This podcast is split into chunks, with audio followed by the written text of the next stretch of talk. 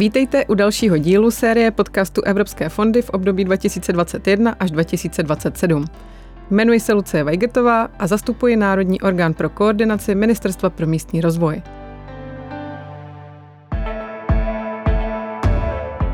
Společně vám se svými hosty představujeme oblasti, které mohou inspirovat k realizaci třeba i vašeho projektu za pomoci financování evropských fondů.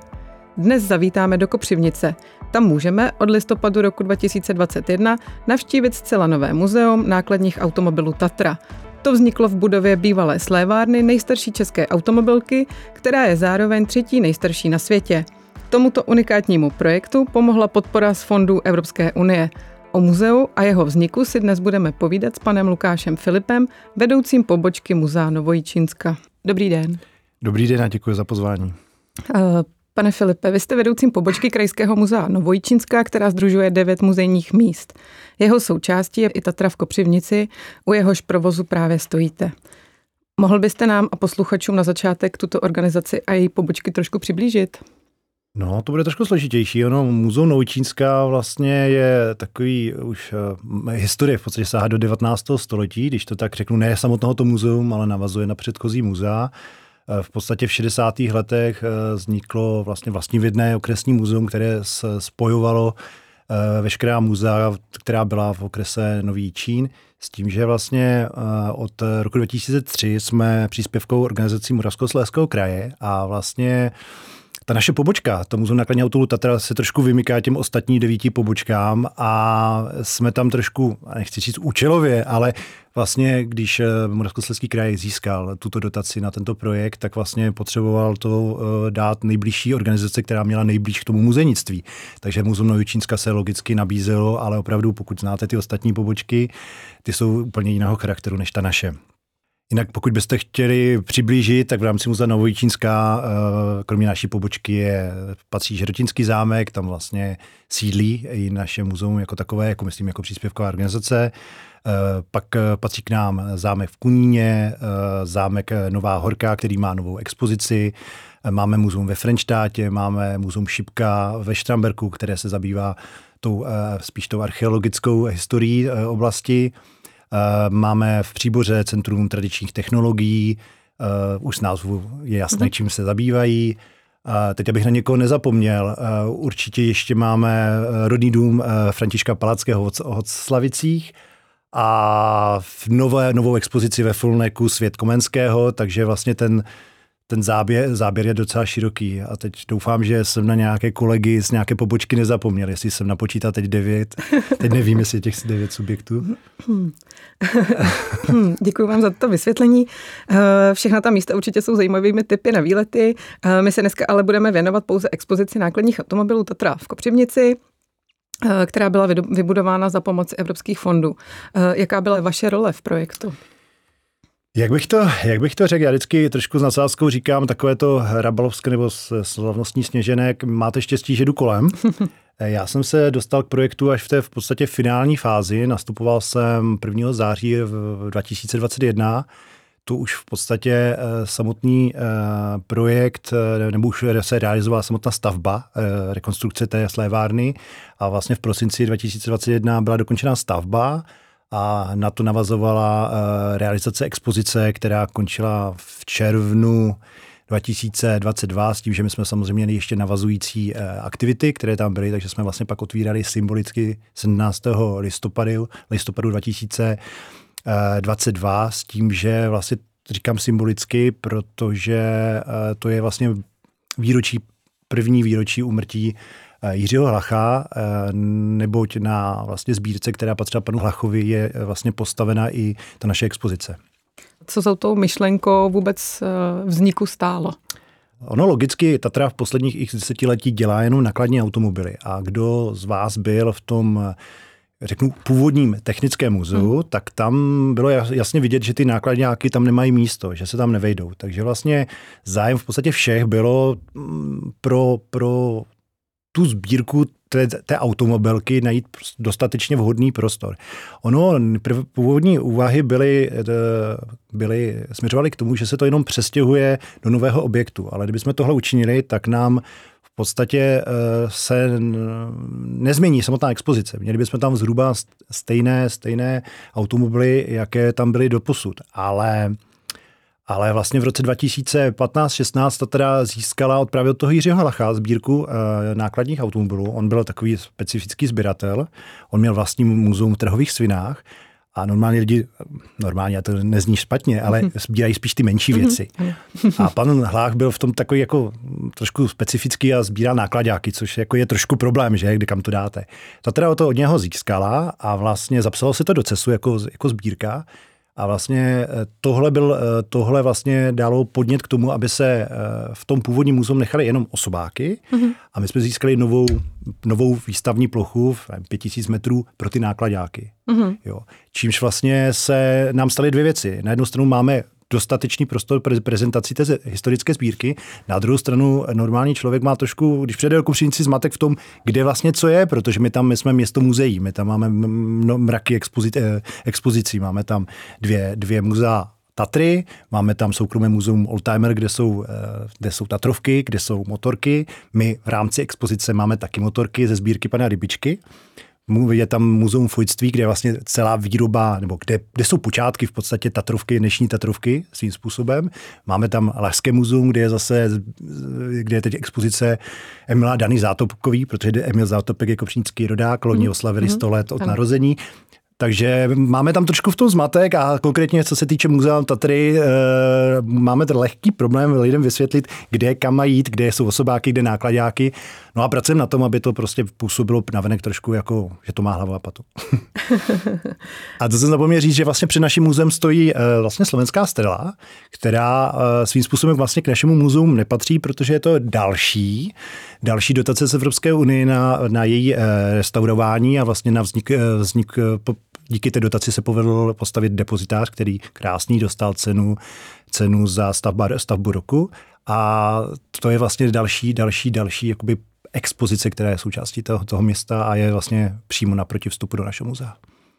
Máte toho v Kopřivnici opravdu hodně a spíš eh, bych se ráda zeptala, co je největším lákadlem?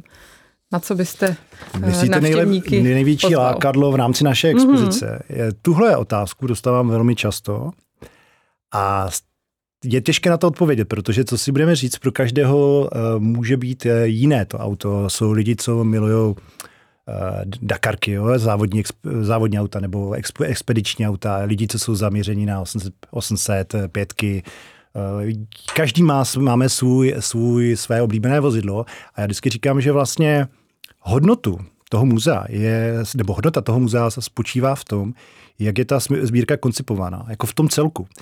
My v rámci té expozice vlastně se snažíme popsat eh, historii výroby nákladních automobilů od svých počátků až po, po současnou produkci.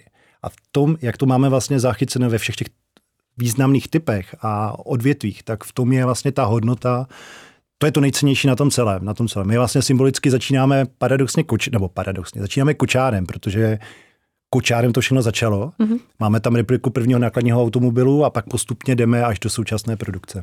Ještě mě prozraďte, jestli nabízíte v rámci expozici také nějaké doprovodné programy. Eh, jak bych vám to tak eh, vysvětlil? Spousta lidí od nás, od nás čeká, že uh, máme komentované prohlídky. My komentované prohlídky máme jako speciální produkty, mm-hmm. protože v rámci běžné pracovní doby a běžné, běžné návštěvnické kapacity v létě prostě jsme měli celkem plno, zvlášť když jsme jako nové muzeum, tak se ani ty komentované prohlídky jako klasicky dělat nedají. Takže my máme komentované prohlídky jako takový pro, produkt třeba prázdninové pondělky v letních, o letních prázdninách nebo před Vánoci. Mm-hmm. A ten důvod taky, proč nejde dělat komentované prohlídky, protože my v rámci nějaké další etapy rozvoje té expozici díky penězům Moravskoslezského kraje, který na to ještě uvolnil další prostředky, jsme už v rámci té první etapy, která byla financovaná z těch evropských peněz, jsme to muzeum doplnili o rozšířenou realitu. To znamená, to, co to muzeum má svoje omezené kapacity, má Máme tam vozidla nebo jenom podvozky, které už neexistují v, kompletní, v kompletním provedení, nebo my je nemáme. Ne, nemůžete na ty plachty dát veškeré informace, nemůžete tam dát fotky, fotogalerie, videa. Eh, nemůžete tam ani dát eh, všechny jazykové mutace. A my jsme vlastně využili tu rozšířenou realitu, aby jsme všechno tohle těm návštěvníkům eh, poskytli. To znamená, umíme dokreslovat podvozky, umíme na sud, který barel, který tam stojí v expozici, dokreslit model toho vozidla. Umíme eh, tím pouštět, v úzovkách pouštět návštěvníky do interiéru těch vozidel. To znamená, že vlastně vy si najdete na takový symbol a ta aplikace vás, eh, vám umožní vstup do toho auta, tam je vlastně 360 stupňová fotka a vy do toho jako virtuálně Takže vstoupíte. prostřednictvím, uh, prostřednictvím mobilu nebo umožní, umožníme, tabletu, nebo jak se tam eh, Můžete podívat. si stáhnout aplikaci, můžete si to stáhnout na vlastní telefon nebo tablet. Ty tablety jsou lepší v tom, že mají větší displej a lépe to vypadá. Mm-hmm. My v rámci té expozici půjčujeme tablety, které máme dispozici a není to pro každého. Já vždycky jsem říkal, to muzeum musí fungovat bez jakékoliv techniky, mm-hmm. ale tady ty věci navíc vám dávají nějaký další rozměr. A to si myslím, že je ta jakoby, přidaná hodnota, ta zajímavost. Samozřejmě rozšířenou realitu používá dneska už kde kdo, ale z tuhle chvíli neznám muzeum, které by mělo takové pokrytí na takové ploše, eh, takové pokrytí té rozšířené reality. Eh, určitě jste nás eh, navnadili na návštěvu a eh, pojďme se přesunout k samotnému projektu a to od té první myšlenky až k přestřížení pásky toho 17. listopadu, kdy jste vlastně ten projekt začali realizovat. Jak dlouho to trvalo?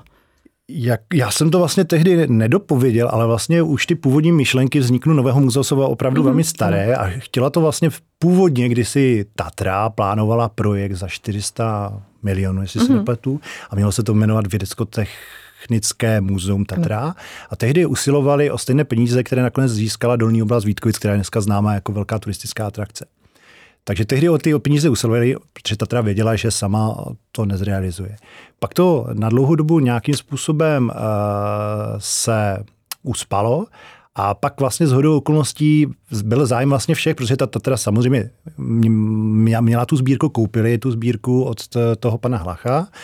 A, a samozřejmě e, nabízelo se to využít ty, ty prostředky a ten Moravskoslezský kraj se vlastně, je to, je to krásné spojení svým způsobem soukromého subjektu, který musel poskytnout tu sbírku uh, toho Moravskoslezského kraje, který získal tu dotaci, zároveň města Kopřínice, které samozřejmě se taky podílelo, oni tam vybudovali některé okolní, okolní, okolní prostranství.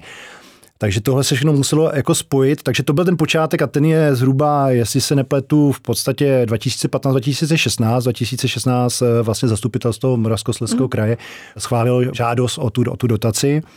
S tím, že vlastně pak se vznikla projektová dokumentace jak na tu samotnou stavbu, tak na tu expozici. Tam se ještě stala taková důležitá věc, Původní limit v rámci té výzvy, a teď nechci, já ti neřeknu špatné číslo, nějakých byl 124 milionů mm-hmm. a dál to nešlo.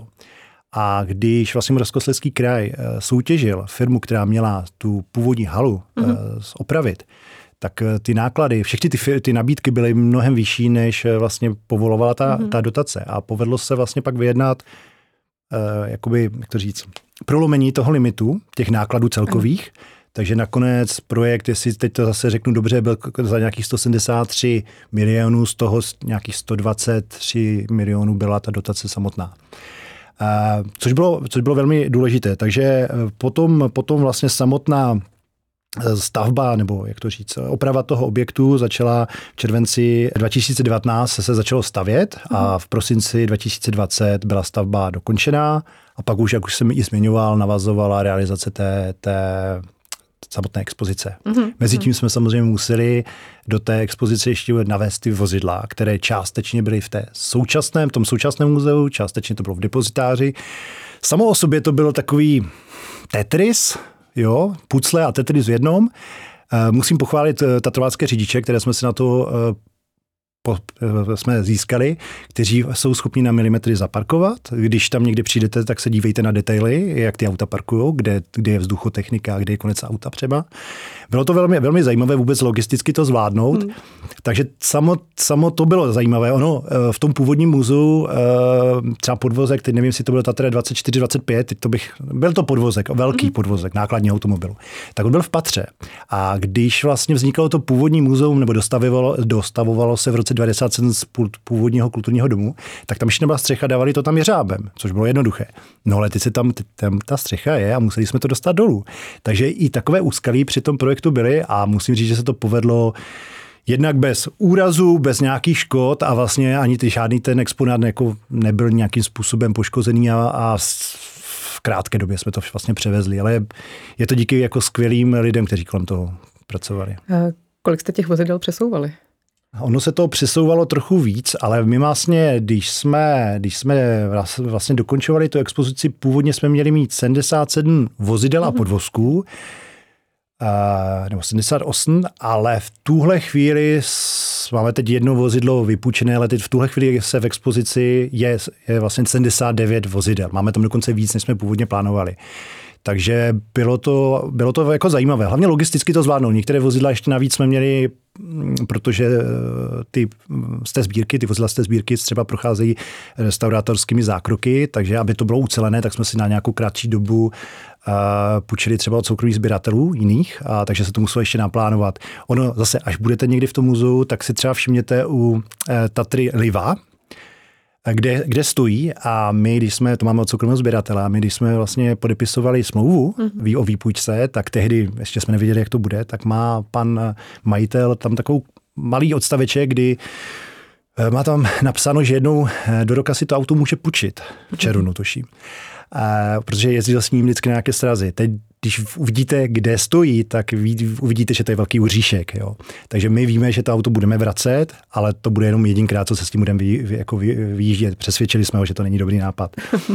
Chtěla bych se ještě zeptat na to, jestli jste narazili eh, při přípravě projektu na nějaké komplikace. Vy jste mě popisoval uh, na ty přesuny a uh, finanční, ale jestli... Abych to, jestli...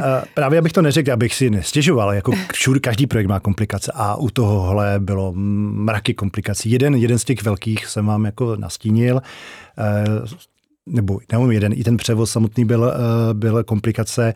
Zároveň během realizace toho projektu eh, docházely k určitým změnám. My vlastně už se pracovalo na opravě, nebo toho, prostě je, to, je, to, je, to, je to oprava původního domu, nebo původní stavby, tak na opravě toho, to, toho té slevarenské haly, ale zároveň třeba obchod eh, nebo některé, některé věci, které jsou jako součástí vnitřku, té dispozice toho objektu, se měnily. Mm-hmm. Měnila se třeba i barva, barva stěn, měnily se jo, a Může se vám stát, že pak třeba byly horké chvilky, kdy vlastně původně to mělo být bílém, tak všechny zařizovací eh, předměty byly v bílém a najednou se to dalo do černá a ty předměty některé zůstaly v bílém a nehodilo se to. Jo?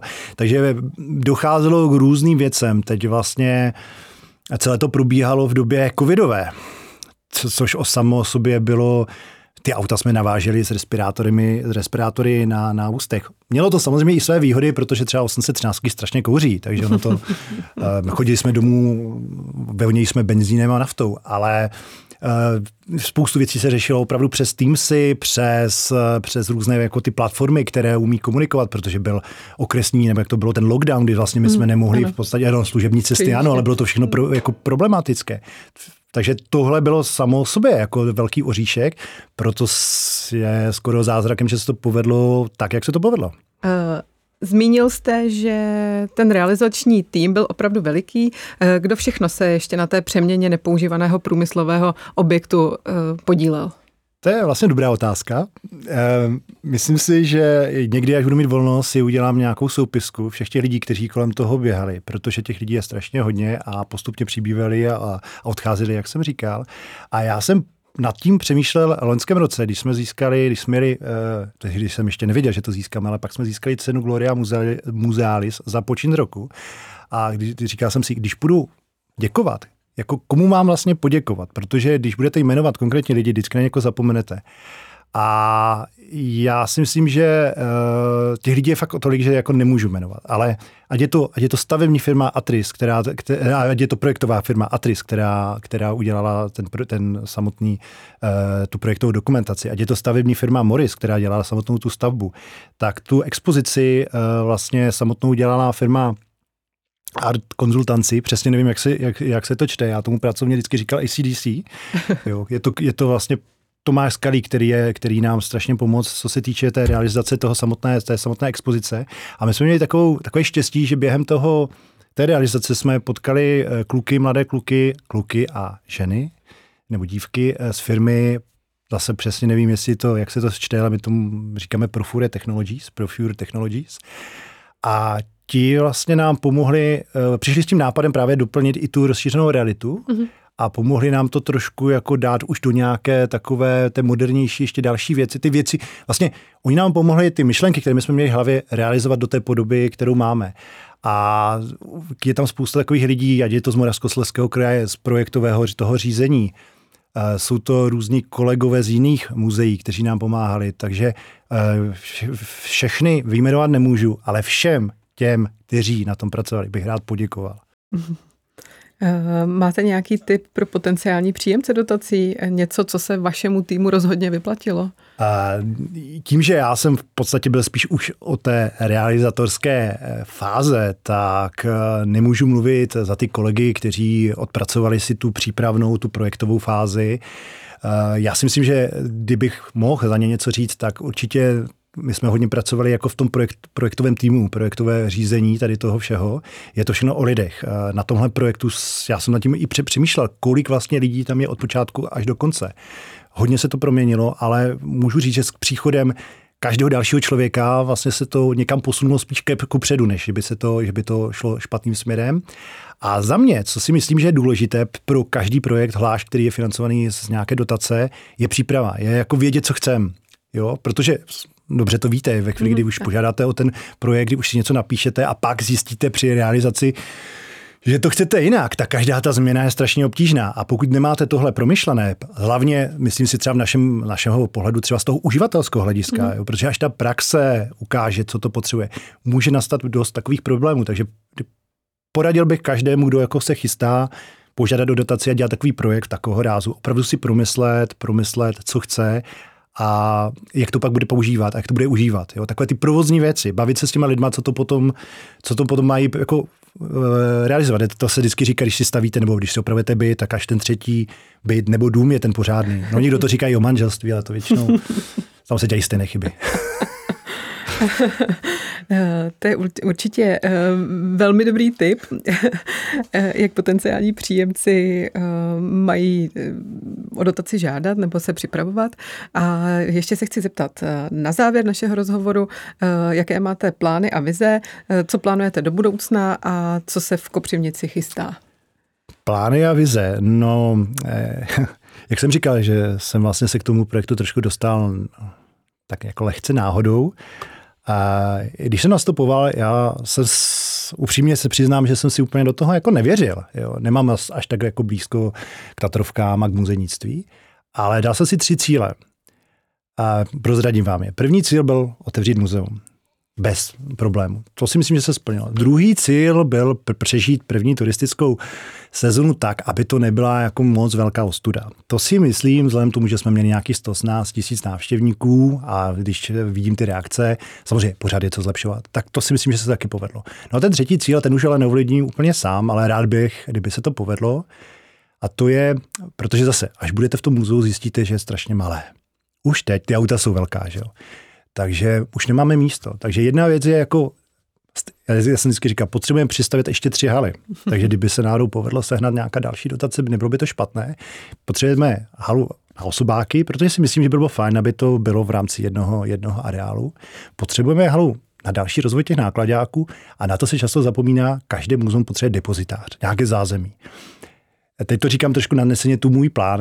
Nebudu vám, nemůžu vám prozradit všechno, třeba co se chystá nebo co se plánuje, ale vím, že, nebo věřím, že spousta lidí kolem nás tam, který k tomu tak trochu přičuchli, k tady té problematice, to vidí podobně a třeba se jednou povede, zvlášť pokud se povede hlavně získat prostředky na, takovou, na takový projekt, že opravdu vznikne uh, muzeum v Kopřivnici, muzeum Tatry v Kopřivnici takové, které bude opravdu celosvětovým unikátem.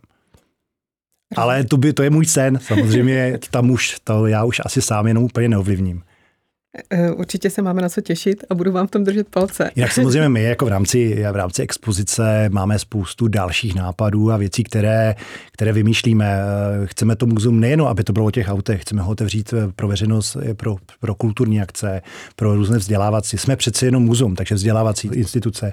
Za, za obíráme se edukač, jako mládeží, edukační mm. programy, tedy s kolegou jsme komunikovali teď v cestou tady do Prahy, eh, že bychom se chtěli eh, zaměřit na železniční výrobu v Tatře, na kterou, na kterou se hodně zapomíná. Jo? Všichni to už dneska spojují s těmi auty, mm, ale aby vůbec se mohlo experimentovat s auty, jo, tak musela se ta firma někdy, někde na něčem vydělat. A to byla právě ta železniční výroba. A tu už je trošku historie a my bychom se rádi té historii právě věnovali, aby o té historii věděli ostatní, nejenom my. To je hezká tečka na závěr. Eh, děkuji panu Filipovi, že přijal naše pozvání, přiblížil nám Poutavou Česku zcela unikátní expozici nákladních automobilů Tatra i své zkušenosti s evropskými projekty, které mohou pomoci třeba i vám. Děkuji vám za milé povídání. Já děkuji za pozvání a zvu všechny posluchače do Muzea nákladního automobilu Tatra v Kopřivnici. Moc děkujeme, rádi přijedeme. Zajímá vás, zda i váš projekt může být podpořen z fondu EU?